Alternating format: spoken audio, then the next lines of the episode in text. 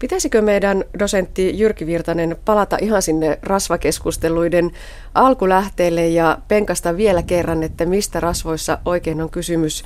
Kun vähän tätä aihetta pohdin, niin saan aika pitkän listan, mitä ihmeellisimpiä termejä.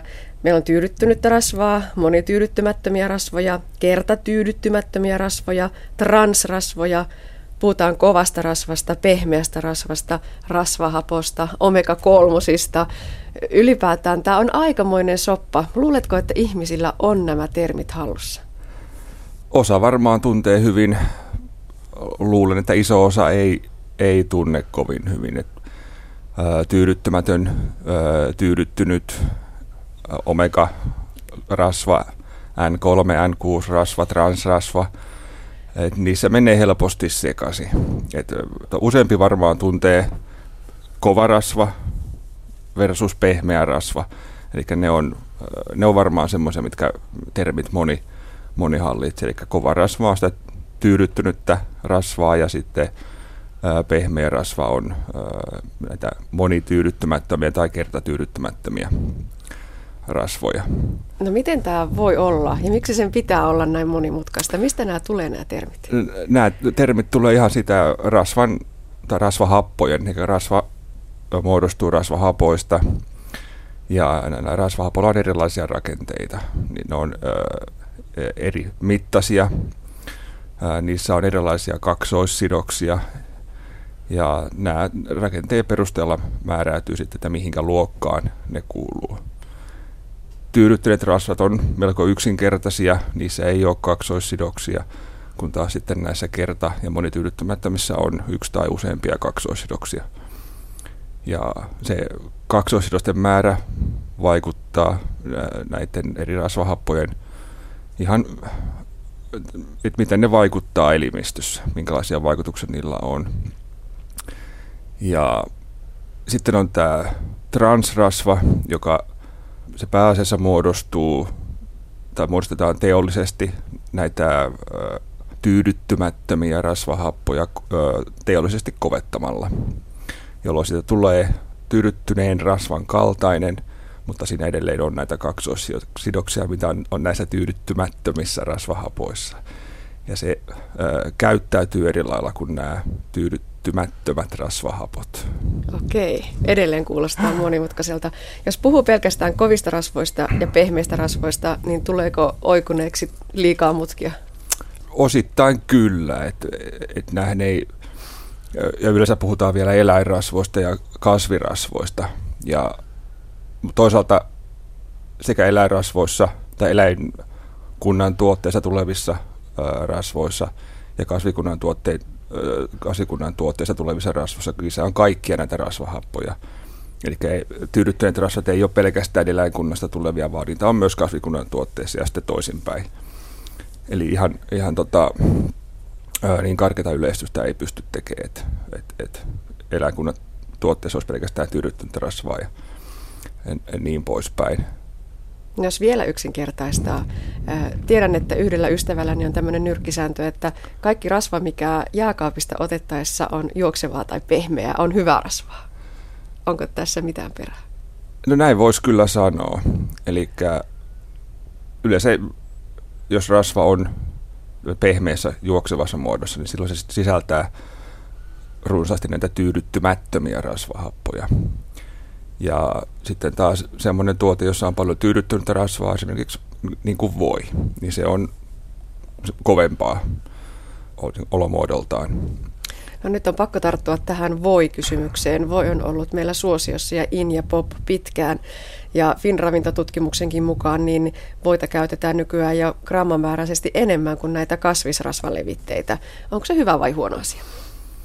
No se on huono asia silloin, jos se tyydyttyneen rasvan lisääminen, vaikka voin, rasva, voin lisääminen ruokavalio, se syrjäyttää näitä pehmeitä rasvoja, niin siinä tapauksessa se saattaa olla huono asia.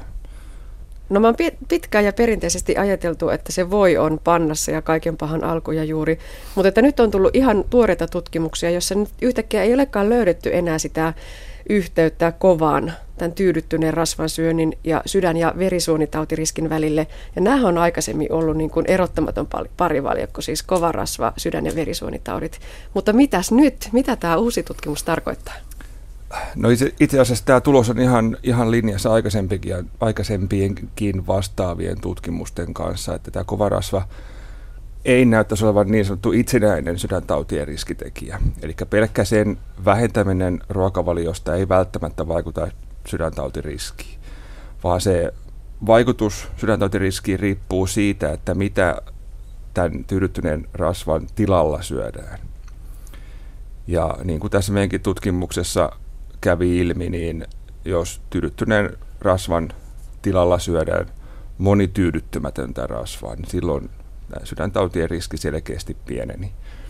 Mutta jos taas syötiin esimerkiksi hiilihydraattia tai näitä kertatyydyttämättömiä rasvoja tämän tyydyttyneen rasvan sijaan, niin sillä ei ollut sitten vaikutusta. Itse asiassa tällä kertatyydyttämättömien rasvojen tai sen syömisellä tämän tyydyttyneen rasvan sijaan, niin tämä sydäntautikuoleman riski oli jopa suurempi.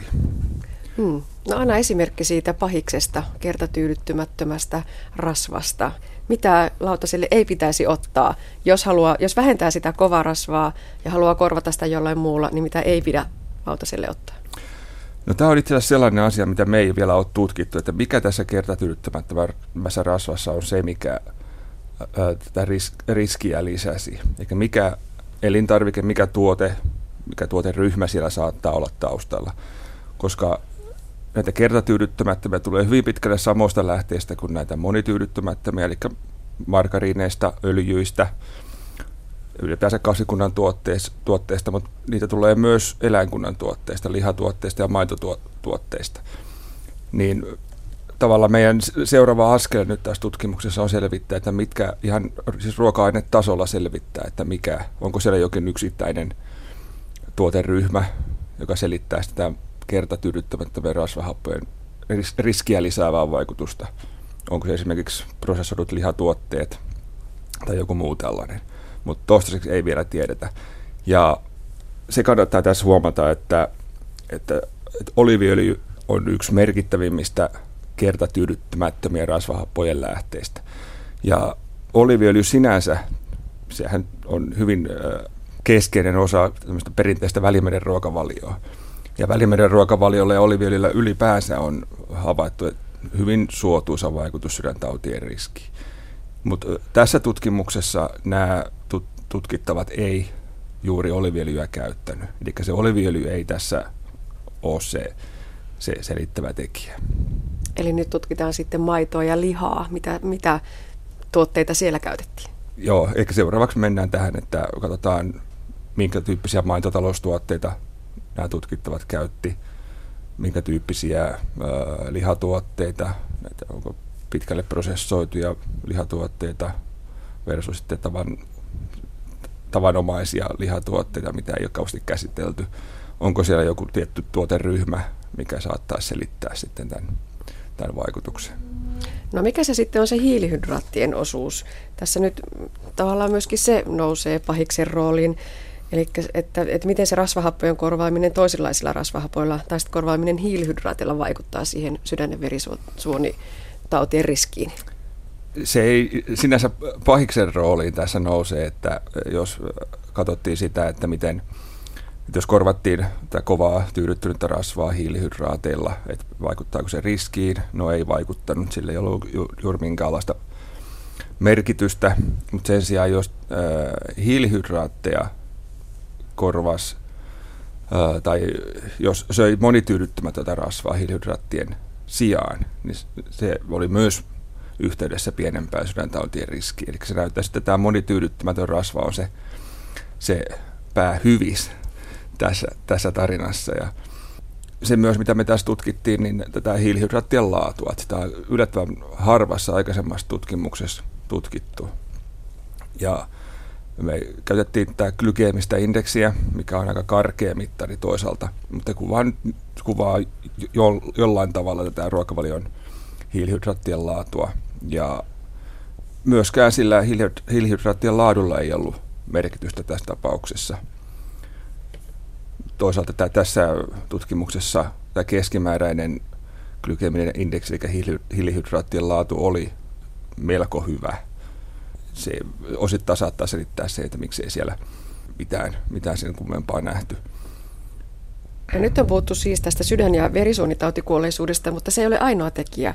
Te havaitsitte, Jyrki Virtanen, myös yhteyden sinne aterosklerosiin, eli, eli tuota kaulavaltimoiden kalkkeutumiseen. Onko se uusi löydös vai oliko, oliko siitä jo viitteitä? No, tästä on aika vähän tehty vastaavia tutkimuksia, että miten nämä eri ruokavalion rasvahapot on yhteydessä kaulavaltimon paksuuntumiseen, mikä taas sitten on, on yhteydessä ö, sydäntautiriskiin. Eli kaulavaltimon ateroskleroosi, eli kalkkeutuminen, niin on sydäntautien riskitekijä. Eli jos, jos näillä rasvahapolla ö, on yhteyksiä ö, tai yhteys sydäntautien ilmaantumiseen, eli niiden riskiin, niin todennäköisesti niillä on, on myös yhteyksiä tähän kaulavaltimon paksuuntumiseen. Mutta to, tässä tutkimuksessa itse asiassa nämä tulokset oli ihan vastaavanlaiset tämän kaulavaltimon paksuuntumisen suhteen kuin tämän itse sairauksen ilmaantumisen suhteen. Eli tässäkään tyydyttyneellä rasvalla ei ollut itsenäistä merkitystä, mutta taas jos tyydyttynyttä rasvaa korvattiin tällä monityydyttämättömällä rasvahapolla, niin rasvahapoilla, niin kaulavaltimon paksuuntuminen tai paksuus oli pienempää. Tämä tutkimus, josta nyt puhuttiin ja puhutaan, niin on, on tuota juuri julkaistu arvostetussa tiedelehdessä tuolla Yhdysvalloissa, mutta sen juuret ovat toki aika kaukana. Eli ne ovat jo tuolla sepelvaltimotaudin vaaratekijät tutkimuksessa vuodelta 80. Puhutaanko vähän sitä tutkimuksen tekemisestä? Millainen aineisto teillä oli? Miten tutkimusta tehtiin? Sekä tämä sepelvaltimotaudin vaaratekijätutkimus niin alkoi silloin 80-luvun puolivälissä. Eli noin 2500 miestä, 42-60-vuotiaita siihen aikaan tätä Kuopiosta ja Kuopion ympäristöstä kävi yliopistolla tutkimuksesta. Heiltä otettiin, tai heille tehtiin hyvin tarkat mittaukset, määritettiin muun muassa ruokavaliotottumukset. He piti neljän päivän ruokapäiväkirjaa siinä tutkimuksen alussa. Ja heitä on sitten tähän päivään asti seurattu. Edelleen valtakunnallisista rekisteristä saadaan tiedot esimerkiksi sairastumisista, kuolintapauksista, kaikista kuolinsyistä. Eli me pystytään edelleen hyvin tarkasti seuraamaan näiden miesten sairastumisia erilaisiin sairauksiin. Ja sitten ihan tilastotieteen menetelmiin pystytään yhdistämään esimerkiksi näiden tutkimuksen alussa määritettyjen ravitsemustekijöiden yhteyksiä näihin tutkimuksen aikana ilmaantuneisiin esimerkiksi tautitapahtumiin. Ja mikä on myös tämän tutkimuksen yksi iso hyvä puoli, niin on se, että ruokatottumukset määritettiin tällä neljän päivän ruokapäiväkirjanpidolla, mikä on, mitä, mitä pidetään ää, niin, kuin, kultaisena standardina tällaisessa isoissa väestötutkimuksissa ravitsemustottumusten mittaamiseen. Eli se antaa tarkempaa tietoa näistä ravitsemustottumuksista kuin esimerkiksi frekvenssikysely, mitä ylipä, yle, yleensä käytetään tämmöisissä isoissa tutkimuksissa. Eli frekvenssikyselyssä kysytään tutkittavalta esimerkiksi edellisen vuoden aikana tai heidän ruokailutottumuksistaan edellisen vuoden aikana, mutta tässä neljän päivän ruokapäiväkirjanpidossa he sen neljä päivää kirjoittaa kaiken, mitä syövät ja juovat, ja sitten se ravitsemusterapeutin toimesta tarkastetaan, että sinne ei jää mitään epäselvyyksiä. Ja eikä mitä tarkempi mittari, niin sitä todennäköisempää löytää yhteyksiä esimerkiksi ravitsemustekijöiden ja ö, sairauksien välille. Eli aikamoinen aareaita tutkijoille. Onko se sitä myös siksi, että, että tässä aineistossa niin se tyydyttyneiden rasvojen määrä on tosi iso, paljon suurempi kuin monissa muissa ruokavalioissa, koska nyt tämä Itä-Suomi on tässä ollut kohderyhmänä ja, ja se on ollut täällä aika tyypillistä ja tavallista varsinkin silloin 80-luvusta ja siitä vielä muutama kymmenen vuotta eteenpäin. Kyllä, että se, on, se oli tavallaan yksi ö, syy tämän tutkimuksen tekemiseen, eli useimmissa aikaisemmissa tutkimusaineistossa tai tutkimuksissa, missä on tätä samaa asiaa tutkittu, niin siellä tyydyttyneen rasvan saati ei ollut niin korkeata kuin täällä tässä itäsomalaisista miehistä koostu, koostuvassa aineistossa. Ja se on, sitä on esitetty, että yksi syy, miksi aikaisemmissakaan tutkimuksissa tyydyttynyt rasva ei ole osoittautunut itsenäiseksi, itsenäiseksi riskitekijäksi, on just se, että se keskimääräinen saanti ei ole ollut niin kovin korkeata. Mutta, mutta niin kuin tämäkin tutkimus nyt osoitti, niin ei se näillä korkeallakaan saaneilla ole, ole itsenäinen riskitekijä. No jos nyt tämän tutkimuksen vetää vielä yhteen, Jyrki Virtanen, niin voiko sanoa, että pelkkä luopuminen kovista rasvoista ei vielä tuo terveyttä?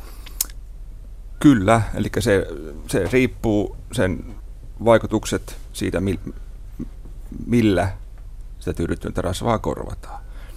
Se kannattaa korvata näillä monityydyttymättömillä rasvahapoilla, eli pääasiassa, tai mistä niitä pääasiassa saadaan, niin kasviöljyistä pähkinät on yksi erittäin hyvä lähde – margariinit, no ne on ne pääasialliset lähteet. No tietenkin kala. Kala on yksi erittäin, erittäin tärkeä monityydyttämättömien rasvahappojen lähde. Ja aika paljon on puhuttu siitä erilaisista monityydyttämättömistä rasvahapoista, kun on niitä N3 ja N6 rasvahappoja. Ja paljon on ollut esimerkiksi mediassa tie, tai juttuja siitä, että N6-rasvahapoilla saattaisi olla haitallisia vaikutuksia ja että pitäisi suosia N3-rasvahappoja. Mutta tässä meidän tutkimuksessa niin sekä N3 että N6-rasvahapoilla oli suunnilleen samanlaiset yhteydet, eikä niillä ei ollut mitään eroa. Ja käytännössä näillä N6-rasvahapoilla ei ole havaittu olevan haittavaikutuksia sydäntautien kannalta – semmoisilla määrillä, mitä nyt keskimäärin voi saada ruokavaliosta. Eli se, se N6-rasvahappojen haitallisuus ei ole osoittautunut mitenkään todenmukaiseksi, eikä se ole mitenkään merkittävä asia. No entä sitten tutkimuksen kannalta, miten tästä jatketaan? Nyt tosiaan vielä selvitetään tosiaan se, että et, et mistä ne kertat tyydyttymättömät rasvat ovat tulleet, mutta että mitä muuta? Niin, eli mehän ei, ei syödä näitä ras, yksittäisiä rasvahappoja, vaan me syödään ruokaa, joka sisältää näitä rasvahappoja. Ja sen takia tämä tutkimus meille ja muualla menee enemmän, enemmän siihen, että aletaan tutkimaan näiden yksittäisten ravintoaineiden sijaan ihan ruoka-aineita, ruokia, ruokavaliokokonaisuuksia. Ja samaa ollaan nyt mekin tekemässä, eli tutkitaan esimerkiksi, miten erilaiset maitotuotteet vaikuttaa sydäntautien riskiin. Onko esimerkiksi hapatetuilla ja hapattamattomilla maitotuotteilla erilaisia yhteyksiä. Juusto on hyvä esimerkki hapatetuista maitotuotteista ja jogurtit, viilit, rahkat, tämmöistä hapatettuja maitotuotteita. Ja on jotain viitteitä aikaisemmista tutkimuksista muissa tutkimusaineistoissa, että hapatetuilla maitotuotteilla saattaisi olla suotuisa vaikutus sydäntautien kannalta. Lihatuotteissa katsotaan esimerkiksi, miten prosessoitujen lihatuotteiden, makkaroiden, esimerkiksi leikkeleiden, eri leikkeleiden tämmöisten käyttö, onko sillä erilainen vaikutus sydäntautien tai tyypin 2 diabeteksen riskiin verrattuna ihan vähän käsiteltyyn, käsiteltyihin lihatuotteihin verrattuna. Ja sitten on vielä se ihmismuuttuja. Kaikki vaikuttaa meihin ihmisiin eri tavalla, milloin päästään siihen asti, että voidaan räätälöidä, että juuri sinulle tämä rasvahappotyyppi on edullisinta. Ja sinun pitää juuri välttää nimenomaan näitä. Varmaan siihen jossain vaiheessa tullaan menemään tämmöiseen yksilöllistettyyn terveyden terveydenhoitoon tai yksilöllistettyihin suosituksiin, mutta se on varmaan vielä jonkun, jonkun matkan päässä ja jonkun ajan päässä, että, että vaikka tiedettäisiin, että yksi henkilö, jolla on tietty esimerkiksi geenimuunnos, hänelle saattaisi olla parempi syödä enemmän monityydyttämättä rasvaa kuin jonkun toisen henkilön, jolla ei ole tällaista muutosta. toisaalta tämän yhden geenimuunnoksen saattaa joku toinen geenimuunnos kumota. Niin se ei ihan näin yksinkertaista kuitenkaan sitten vielä ole.